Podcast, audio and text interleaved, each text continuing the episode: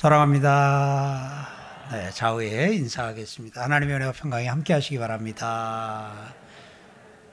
네, 오늘도 좋은 날입니다. 복된 날입니다. 영광의 날입니다. 아, 맥주 감사 주일입니다. 지난 반년을 하나님께서 지켜주셨고 붙잡아 주셨고 살려 주셨습니다. 우리가 산 것 같지만 하나님이 살려주셔서 살았습니다. 그래서 오늘 우리가 여기 있습니다. 우리 그 하나님 앞에 감사 영광의 박수 한번 하나님 앞에 올려드리겠습니다. 하나님 감사합니다. 고맙습니다. 감사합니다. 아, 맥주 감사 주일을 맞아서 오늘 골로새서에 있는 이 말씀을 통해서 은혜를 좀 같이 나누기 원합니다. 이렇게 시작합니다. 그리스도의 평강이 너희 마음을 주장하게 하라. 여기서 우리가 알 수 있는 것은 아, 마음을 무엇이 주장하느냐, 마음을 누가 주장하냐, 어떤 것이 주장하느냐에 따라서 그 결과가 많이 다른 것을 알 수 있습니다. 또한 알 수 있는 것은 우리의 마음은 주장이 필요하구나. 그래서 오늘 보통은 자기가 자기 마음을 주장하는 사람이 있고 또한 안타깝지만 사단에게 그 주장권을 넘겨준 경우도 있고 또 그리스도의 평강이 마음을 주장하도록 그리스도께 의탁하고 그리스도께서 아, 마음을 주장해 주시는 경우도 있습니다. 오늘 여러분의 마음은 지금 어떤 상태십니까? 오늘 지금 여러분들의 마음은 누가 주장을 하고 있습니까? 예. 오늘 우리는 그 부분을 조금 좀 같이 좀 나누려고 합니다. 아, 우리도 돌아보면 우리의 마음을 아, 불안이 주장하던 두려움이 이렇게 주장하던 그런 때가 있었습니다. 그냥 그 마음이 불안한데 막 주체하지 못하게 처음에는 마음만 떨렸는데 나중에 손도 떨리고 나중에 이도 떨리고 다리도 떨리고 그래서 불안해서 두려워서 그 공포심 때문에 공포 때문에 어딜 가지도 못하고 어 그렇게 힘들게 그런 시간을 또 보낸 경우도 있을 수 있습니다.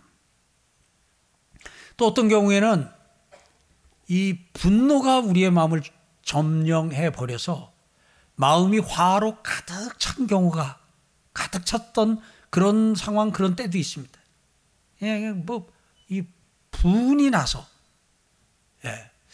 또 어떤 경우에는 어떤 때 우리는 우리의 속이 슬픔으로 또는 이 우울함으로 이것이 그냥 우리 마음을 점령을 해버려 가지고 그래서 기력이 없고 어, 생기도 잃어버리고 그렇게 또 좀 힘들게 힘들게 또 하루하루를 살고 버티어 버틴 그런 경우도 있습니다.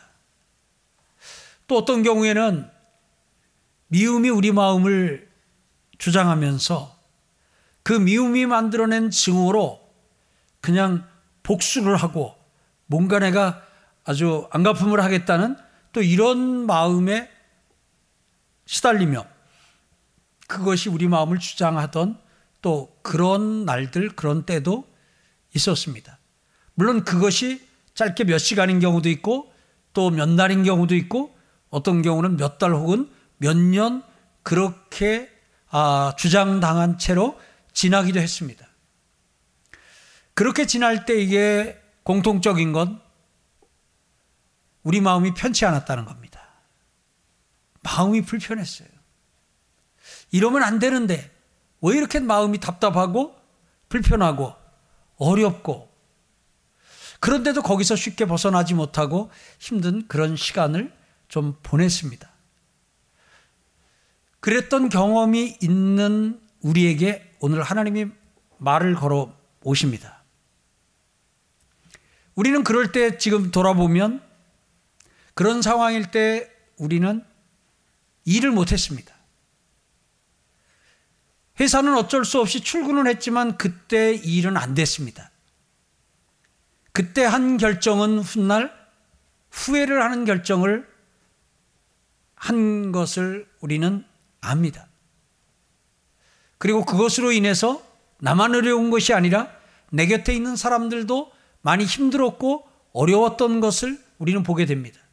그 원인은 또 좀 다양할 수 있고 또 그것이 이제 어떤 호르몬의 변화나 생화학적인 어떤 그런 것으로 연유가 됐을 수도 있어요. 최근에 백신을 맞고 여러 가지 뭐 백신 후유증이랄까요? 그런 것들을 겪는 아, 그 분들이 좀 있는데요. 제가 한 두 케이스 정도 들은 바로는 한 세 케이스 되네요. 들은 바로는 이 백신을 맞고 이 우울감이 전에 없던 우울감 때문에 힘들어졌다. 이제 이런 이야기도 듣습니다. 이제 이런 것은 그 뭐 이렇게 약물이나 이런 것을 통해서 생겨나고 이러한 우울감 이런 부분들도 있는 거 감안하시고요. 그러나 그것 아닌 가운데서 우리가 이제 이런 우리가 원하지 않는 것이 아, 우리 마음을 점령해 버리고 우리 마음을 정복해 버리고 우리 마음을 주장해 버리는 그런 상황이 됩니다. 그럴 땐 진도도 안 나갑니다. 일도 안 됩니다. 성과도 뭐 효율성도 떨어집니다. 그러면서도 그런 시간들은 이렇게 계속 그 상황으로 이어져 나가는데 그게 오래되게 되면 나중에는 그 가운데서 벗어나는 것이 생각처럼 쉽지 않은 그런 상황을 맞기도 합니다. 사랑하는 성도 여러분, 여러분들도 지난날 사는 가운데 혹 이런 경험, 이런 마음이던 때가 혹 있었습니까? 아, 없으신데 어떻게 해야 되나 모르겠네. 우선 1차 저는 있었습니다. 네. 한 번 더 여쭤볼게요. 그런 때가 있으셨나요? 힘드셨지요? 힘들었습니다. 네. 그런 우리를 향해 주님이 말씀하시는 겁니다. 오늘 이 시간에 예배를 드리고 있는 성도님들 마음이 소망하기는 다 편하고 다 평안하기를 소망합니다. 근데 혹 지금 예배를 드리는 성도님 가운데도 지금 앞에 예로 들었던 여러 상, 여러 가지가 마음을 주장하는 것과 같은 그런 상황, 그런 상태 속에 오늘 예배를 드리는 성도님들도 있을 겁니다. 그런 성도님들은 오늘 하나님께서 나에게 말씀하신다. 나에게 말을 거셨다. 라는 마음으로 오늘 이 말씀을 받고 오늘 이 말씀 안에서 하나님이 오도하시는 일을 여러분들과 제가 그대로 수용하고 받고 따르는 은혜가 있기를 주의 이름으로 축복합니다. 그리스도의 평강이 너희 마음을 주장하게 하라. 그리스도의 마음이 너희 마음을 주장하게 하라. 그러려면 오늘 우리가 그러려면 우리가 오늘 어떻게 해야 되는가 하는 부분들을 우리는 좀 함께 나누려고 합니다. 그 나누는 것을 시작하기 전에 지금 우리가 그리스도의 평강이 우리 마음을 주장하지 못한, 주장하지 않는 상태일 때, 아까 앞에서 말씀드렸던 것처럼 그런 상태일 때 우리가 우리 인생이 우리 삶이 어떠한가, 우리 마음이 어떠한가를 지금 조금 같이 나누고 있습니다. 사랑하는 성도 여러분, 분노가 여러분들 마음을 탁 이렇게 주장하고 그냥 분으로 이 그야말로 머리끝까지 화가 났다고 표현하는데 그렇게 이 분이 분노가 내 마음을 주장할 때 증오가 내 마음을 주장할 때 우울이 내 마음을 주장할 때 불안이 내 마음을 주장하고 할 때에 우리는 고통스러웠고 그러다 보면은 그 마음이 마음에만 머물지 아니하고 그것이 그만 이 사람들에게로 내 곁에 있는 사람들에게로 그것이 표출이 돼 가지고 튀어나와 버립니다. 그렇게 되면 사고로 이어집니다. 감정 사고입니다. 처음에 서운함은 서운함이 내 마음을 주장할 때 그럴 때는 서운함이 그 어떤 대상이 되는 인물이 있어요. 나를 서운하게 된 한 인물이 있고 나를 서운하게 한 한 사건이 있습니다. 근데 그 상태에서 얼른 벗어나지를 못하고 시간이 지나면 그것이 그냥 내 몸에 거의 붙어버려요. 그러면서 그 인물, 그 상대만이 아니라 내 곁에 있는 다른 사람들을 향해서도 그 서운함이 서운함으로 그 상태를 상대를 바라보는 이런 시각이 이게 틀이 갖춰져요. 그러다 보면 이 사람도 나를 서운하게 하고 저 사람도 나를 서운하게 하고 나중에는 남편도 나를 서운하게 하고 아내도 나를 서운하게 하고 아들도 딸도 다 나를 서운하게 하고 엄마도 아빠도 아들 딸도 다 나를 힘들게 서운하게 하는 사람이라는 그런 생각을 하면서 그냥 더 깊이 빠져버립니다. 서운함의 늪에. 그러다 보면은 곁에 있는 사람들이 힘들지요. 그 분노가, 미움이, 증오가 마음을 주장하게 되면 그렇게 되면 어느 순간 그것이 폭발을 합니다. 표출을 합니다. 여러분, 우리가 이제 이렇게 아, 우리의 마음을 그리스도의 평강이 주장하지 못하는 상태가 됐을 때, 그럴 때 우리는 어느 순간에 그야말로 이 내가 이건 가만 안 둘 거야 하고는 이제 뭘 하겠다고 났습니다. 근데 여러분, 그때 우리가 드는 칼은요, 양날이 쓴 칼이에요. 칼은 보통 한쪽에 날이고 한쪽은 두툼한데, 양날, 좌우의 날선검이라는 표현 있잖아요. 좌우에 양쪽에 다 날이 섰어요. 그 칼과 마찬가지예요. 근데 이 칼에는, 이 칼에는 손잡이가 없어요. 그래서 일단 내가 그 칼을 드는 순간 먼저 내 손이 비어요. 내가 그 칼을 잡는 순간 내 마음이 먼저 상해요. 그리고 그 칼을 휘두르면 상대가 상해요.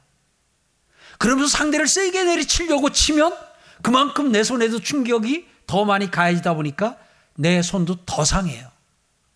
내가 내 마음은 상하지 아니하고 내 속은 상하지 않으면서 그런 서운함을 그런 분노를 그런 증오를 표출하는 길은 경험자만 대답해 봐요. 있어요, 없어요? 없어요. 일단 내가 소리를 질러요. 분을 그냥 뭐 이렇게 표출해요. 그럼 먼저 그 순간 내 마음이 상해요. 내 마음이 먼저 상하고 그 다음에 그것을 들은 사람의 마음이 상하고 그 다음엔 그 공동체가 상하고 그리고 나중에 가면 하나님과의 관계에서도 상함이 생겨요. 그래서 여러분들과 저는 우리의 마음을 그리스도의 평강이 주장하는 상태로 계속 가야 돼요. 여러분, 날마다 아침에 일어나서 드리는 기도 가운데 이런 기도가 들어야 돼요. 하나님, 오늘도 감정사고를 내지 않게 하옵소서. 감정사고를 당하지도 않게 하옵소서. 교통사고는 크게 둘이에요. 하나는 내가 받는 거예요. 또 하나는 내가 바치는 거예요. 아프기는 내가 받아도 아프고 내가 바쳐도 아파요. 그러니까 교통사고와 관련해서도 하루 시작할 때 하나님 오늘 운전을 하면 내가 사고를 내지도 않게 하시고 사고를 당하지도 않게 하여 주옵소서. 마찬가지로 하나님 제가 오늘 감정사고를 내지도 않게 하시고 감정사고를 당하지도 않을 수 있도록 도와달라고 하나님 앞에 기도하고 하루를 시작해야 돼요. 감정사고는 감전사고만큼 피해가 커요. 그 감정사고가 10년 지기 친구를 잃어버리는 것으로 나타날 수 있어요. 30년 된 친구와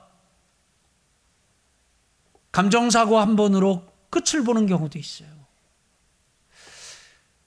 여러분의 나이 가운데 아주 여기 좀뭐한 20대나 여기는 빼고요. 좀 30, 40, 뭐 50 이렇게 되신 분들은 지금 여러분들이 누구를 사귀어서 30년 지기 친구를 사귀는 것은 어려워요.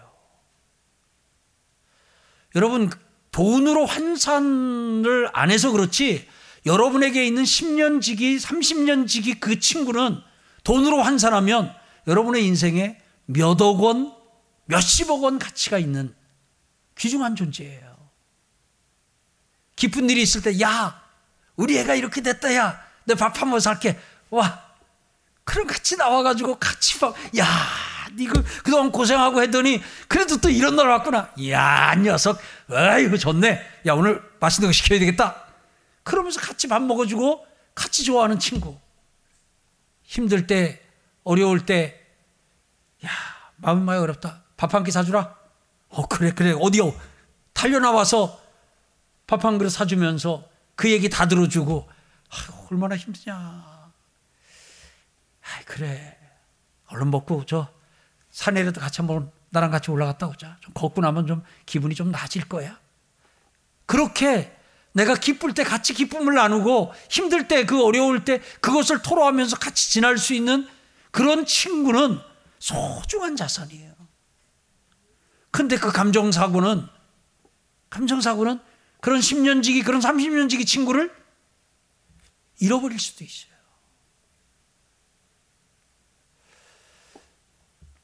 이 감정사고는 가정이, 가정을 깰 수도 있고, 가족이 원수가 될 수도 있는 상당히 위험스러운 일이에요.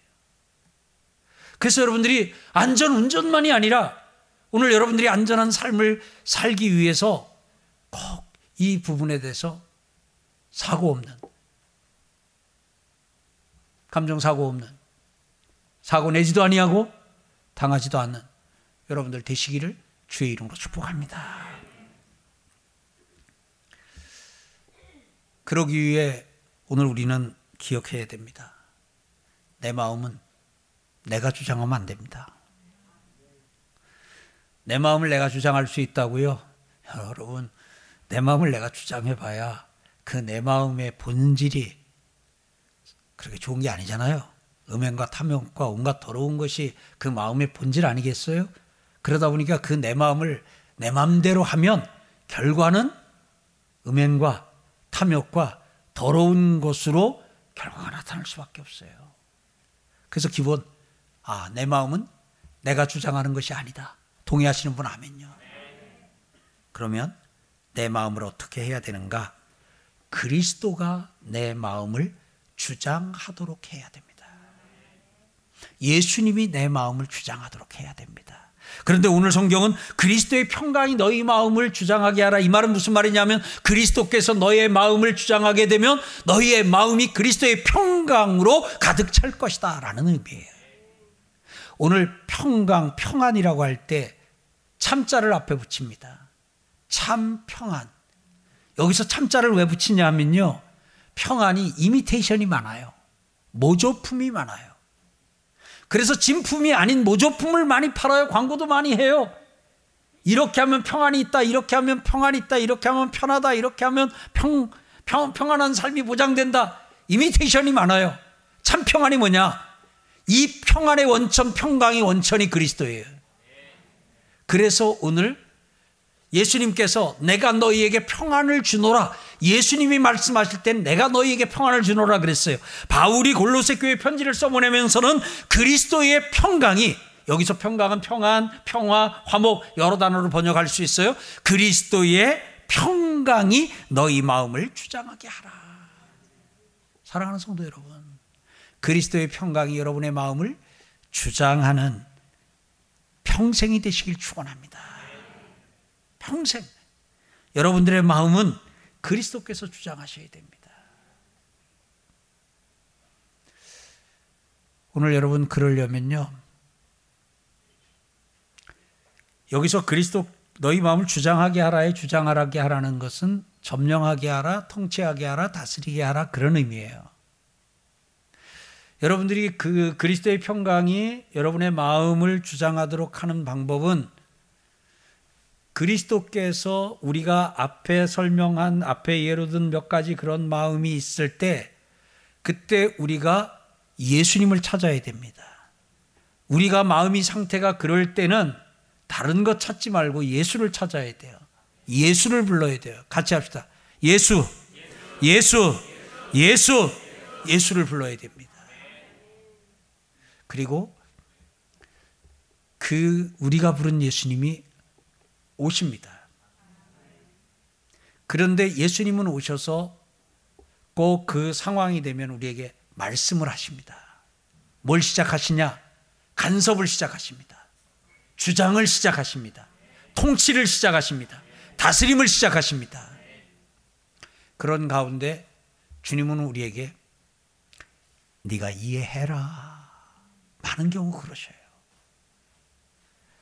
서운해 가지고 분해 가지고 억울해 가지고 괘씸해 가지고 그러고 있는데 네가 이해해라. 그 주님이 우리에게 오셔서 네가 이해하라 할 때 그걸 받아들이면 그리스도의 통치가 내 마음 안에서 이루어지는 거예요. 그러면 그것이 그리스도의 평강이 우리 마음을 주장하기 시작하는 포인트가 되는 거예요. 이해해라. 아멘 합시다. 또 하나가 용납해라. 용납해라. 제가 그러고 어떡하겠냐. 그냥 네가 있는 모습 그대로 받아줘라. 받아줘라. 그래 저거 약점인 거 알고 제가 저러면 안 되는데 그러는데 어떡하겠냐. 네가 그냥 용납해라. 두 분 아멘. 용납해라. 서른다섯 명 아멘. 용납해라. 그런 가운데 와서 우리에게 찾아오셔서 주님이 거시는 말은 불쌍히 여겨라. 불쌍히 여겨라. 부모 사랑 다 받으면서 그렇게 컸으면 저렇게 사랑에 목말라서 저러지 않지 않았겠니? 근데 그 부모 사랑 받지 못해서 저러는 거 아니겠니? 그러니까 네가 네가 불쌍히 여겨주라 하고 때로 주님 말씀하시. 그렇게 찾아오신 주님은 우리에게 말씀하셔요. 용서해라. 그냥 네가 용서해 주라. 그래 물론 걔가 잘못한 거다. 내가 봐도 죄다. 네가 봐도 죄고. 용서해 주어라. 아멘. 이해해라. 용납해라. 불쌍히 여겨라. 용서해 주어라. 그러면 거기에 아멘하고 우리가 하게 되면 이해하고 용납하고 불쌍히 여기고 용서하면 그리스도의 평강이 우리 마음을 다시 주장하기 시작해요. 몸으로 나타나는 증세는 갑자기 마음이 편안해져요.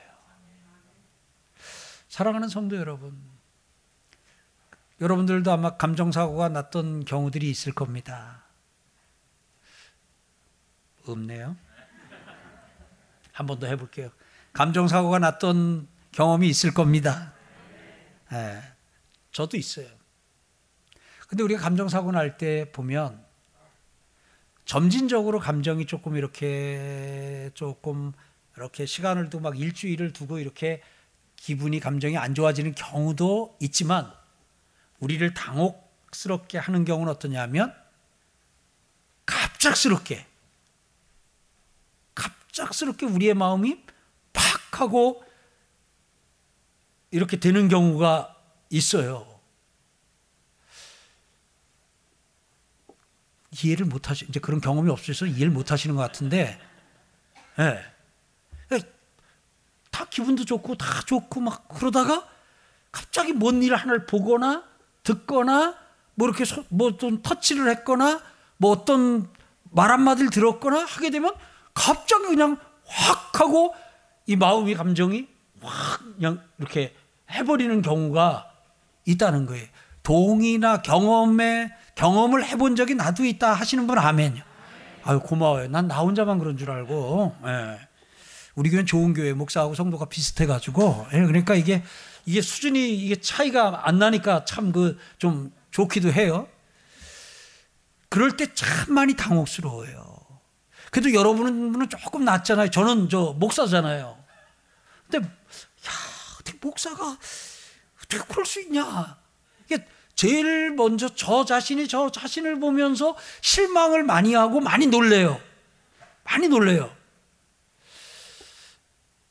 감정 사고는 이렇게 예고되지 않은 한순간에 팍 하고 일어날 수도 있어요. 그래서 우리가 예방이 필요한 거예요. 그래서 우리가 기도가 필요한 거고 아침마다 기도가 필요해야 돼요. 필요해요. 근데 또 하나 그 감정 사고가 나고 이 감정이 이게 망가지고 막 상하고 했어요. 근데 그리스도께서 찾아오셨어요. 와서 이해해라. 용납해라. 용서해라. 불쌍히 여겨라.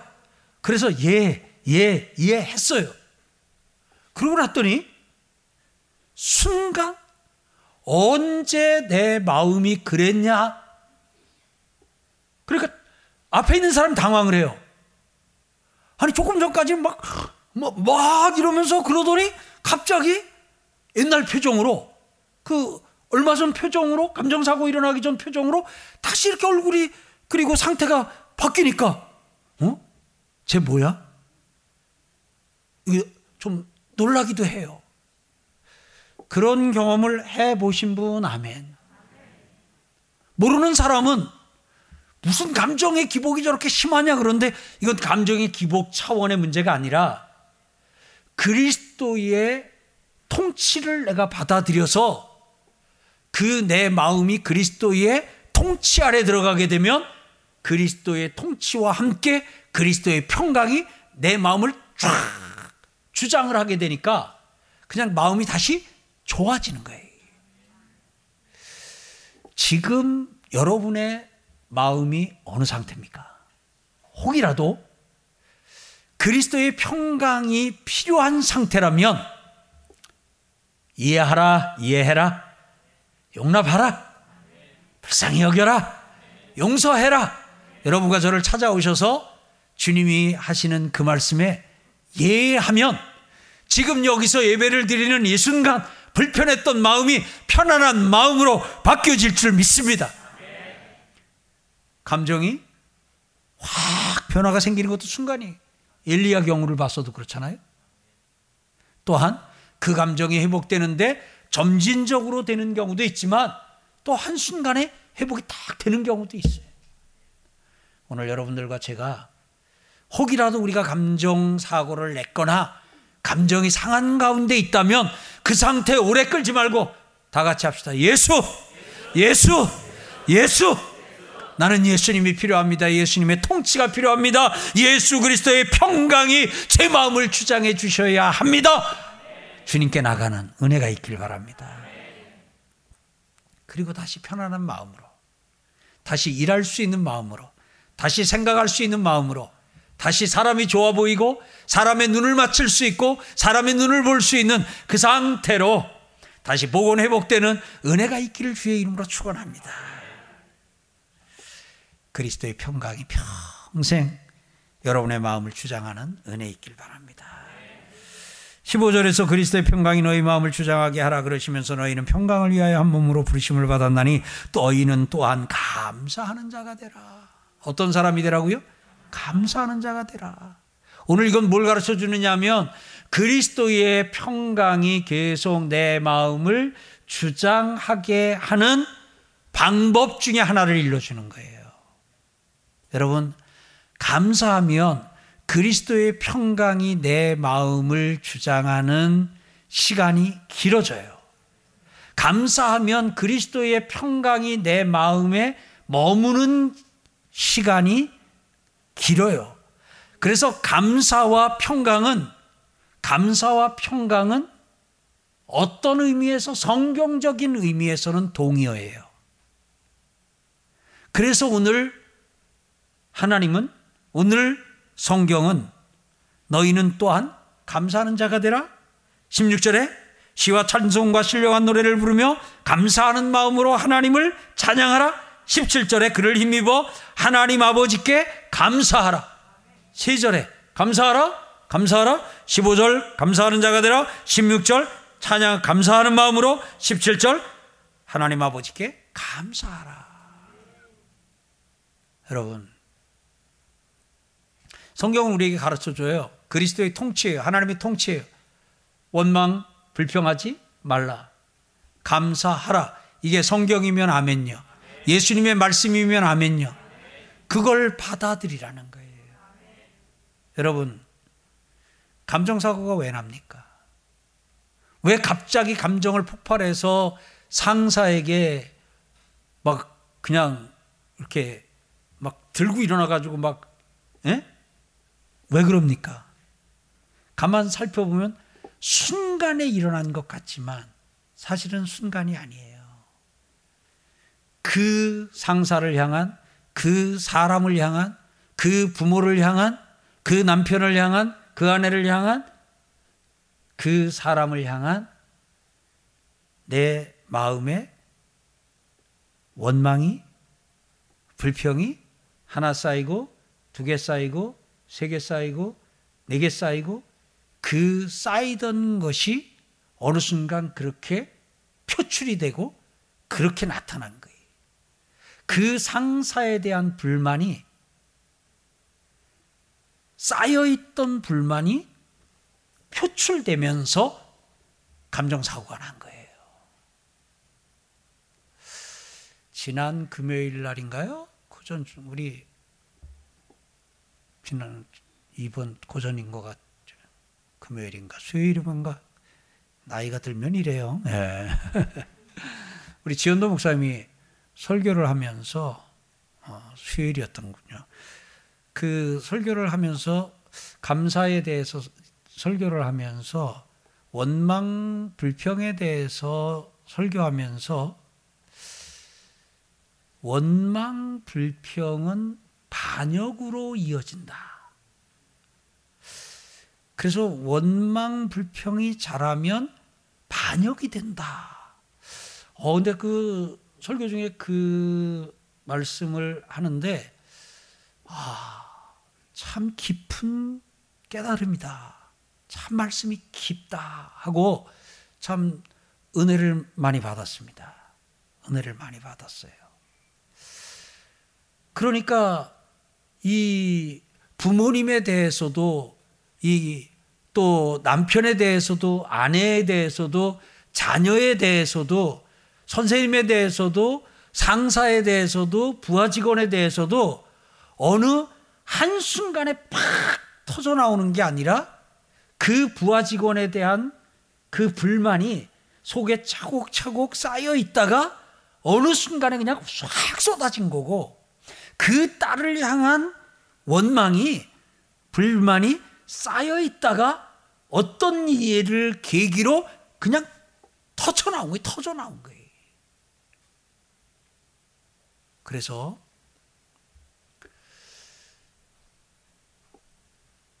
원망, 불만, 불평은 감정 사고를 지금 쌓고 있는 거다. 감정 사고로 이어질 가능성이 높습니다. 그래서 여러분 성경이 감사하라 그러는 거예요. 그리스도의 평강이 우리의 마음을 주장하는 상태, 여러분의 마음을 주장하는 상태로 계속 가려면 그 원망과 그 불만을 감사로 바꾸라는 거예요. 이스라엘 백성들은 광야에서 주특기가 원망 불평이었잖아요. 그들이 뭐 했어요? 모세를 반역했잖아요. 그 모세를 반역한 그 뿌리로 들어가 보면 그 모세에 대한 원망과 그 모세에 대한 불만이 그 속에 쌓였던 거예요. 그게 이제 반역으로 나타난 거예요. 사랑하는 성도 여러분. 여러분 자신이 아예 감사하는 자가 되시길 축원합니다. 그러니까 여러분이 그냥 감사하는 것 그것도 필요합니다만 아예 그냥 사람 자체가 같이 합시다. 나는 감사하는 사람이다. 아멘요? 나는 감사하는 자다. 감사하는 자다. 제가 설교자잖아요. 제가 설교자인 것처럼 오늘 여러분들과 저는 감사자가 되길 바랍니다. 옆에 분에게 합시다. 저는 감사자입니다. 설교자는 설교하는 사람이에요. 감사자는 감사하는 사람이에요. 왜요? 그래야 우리가 그리스도의 평강이 우리의 마음을 계속 주장하는 상태가 이어질 수 있어요. 성경은 항상 감사하라 그랬잖아요. 시간적으로. 일과 관련해서는 모든 일에 감사하라는 거예요. 이러면 좋을 것 같잖아요. 딱 분별을 잘해야 된다. 감사할 건 감사하고, 불평할 건 불평하고, 원망할 건 원망, 원망하고, 가만 그냥 아무 표현도 안 할 건 아무 표현도 안 하고, 이걸 잘 구분해야 돼. 그렇다면 참 우리도 그냥 그걸 잘 구분하고 그거 하기 위해서 애도 좀 쓰고 기술도 개발하겠는데, 하나님은 뭐라고요? 항상. 그 다음에 범사. 모든 일에 감사하라. 내가 생각할 때 이런 것도 있잖아요. 하나님, 저한테 왜 이러세요?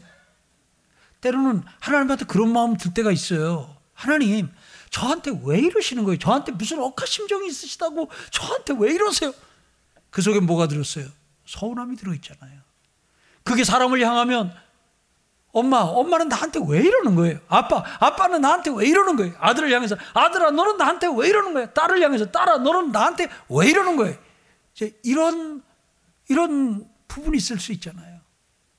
그런데 하나님은 우리가 그렇게 느껴지고 그렇게 생각되는 거기에도 하나 둘 셋 감사합니다. 하나 둘 셋 감사합니다. 한 번 더요. 하나 둘 셋 감사합니다. 감사하라는 거예요. 사랑하는 성도 여러분. 근데 오늘 우리가 그러면 억울할 것 같고 그러면 어, 그래가지고 우리가 감사를 안 하고 그리고는 그 반대를 택하는 경우가 있는데 오늘 하나님이 네가 살 길은 네가 맘 편하게 사는 길은 네가 평강을 참 평안을 누리면서 사는 길은 감사다. 감사다. 감사다. 받아들이는 은혜가 있기를 바랍니다. 오늘 여기 나오는 감사하는 자가 되라 하는데 요 감사하는 자가 되라 할 때 이걸 제가 원어 사전에서 찾아보니까 요 단어는요 감사라는 단어는 성경에서 많이 사용이 됐는데 감사하는 자가 되라 할 때 감사하는 자 요거는 단어를 찾아보면 딱 한 번 쓰인 단어인데요 한 번 쓰인 단어인데 고마운 줄 아는 이런 뜻이에요. 고마운 줄 아는. 예, 감사하는 자가 되라 여기에는 고마운 줄 아는 사람이 되라. 이런 의미가 들어있어요. 그러니까 그러기 위해서는 우리가 하나님의 은혜가 느껴져야 되고 부모님의 은혜가 느껴져야 되고 부모님의 수고를 내가 알고 선생님의 수고를 알고 사장님의 수고를 알고 이런 부분들이 그런 게 보이고 그런 걸 느낄 수 있어야 우리가 행결 쉽게 감사할 수 있어요. 그런데 그걸 못 느끼면 부모님이 나를 키우기 위해서 부모님이 나를 어, 이렇게 오늘에 이르기까지 얼마나 많은 고생, 수고, 힘든 시간, 어려운 시간을 보냈는지를 내가 전혀 안 보이면, 내가 전혀 못 보면, 내가 전혀 못 느끼면, 내가 전혀 모른다면, 그러면 감사하기가 너무 어려운 거예요. 감사하기가 너무 어려운 거예요. 그런데 그게 보이면, 그게 보이면, 그냥 감사할 거예요. 사랑하는 성도 여러분. 그래서 손들어 축복해 드릴게요. 고마운 줄 아는 사람이 되길 바랍니다. 고마운 줄 아는. 아, 이건 참 고마운 일이구나. 부모님하고 같이 나온 우리 눈에 띄네요.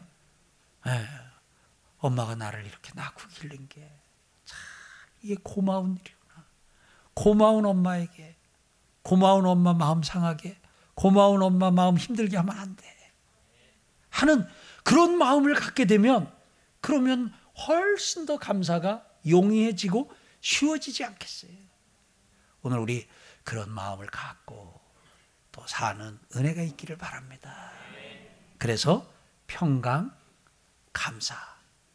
예, 평강 감사를 평생 누리는 여러분과 제가 되기를 축복합니다.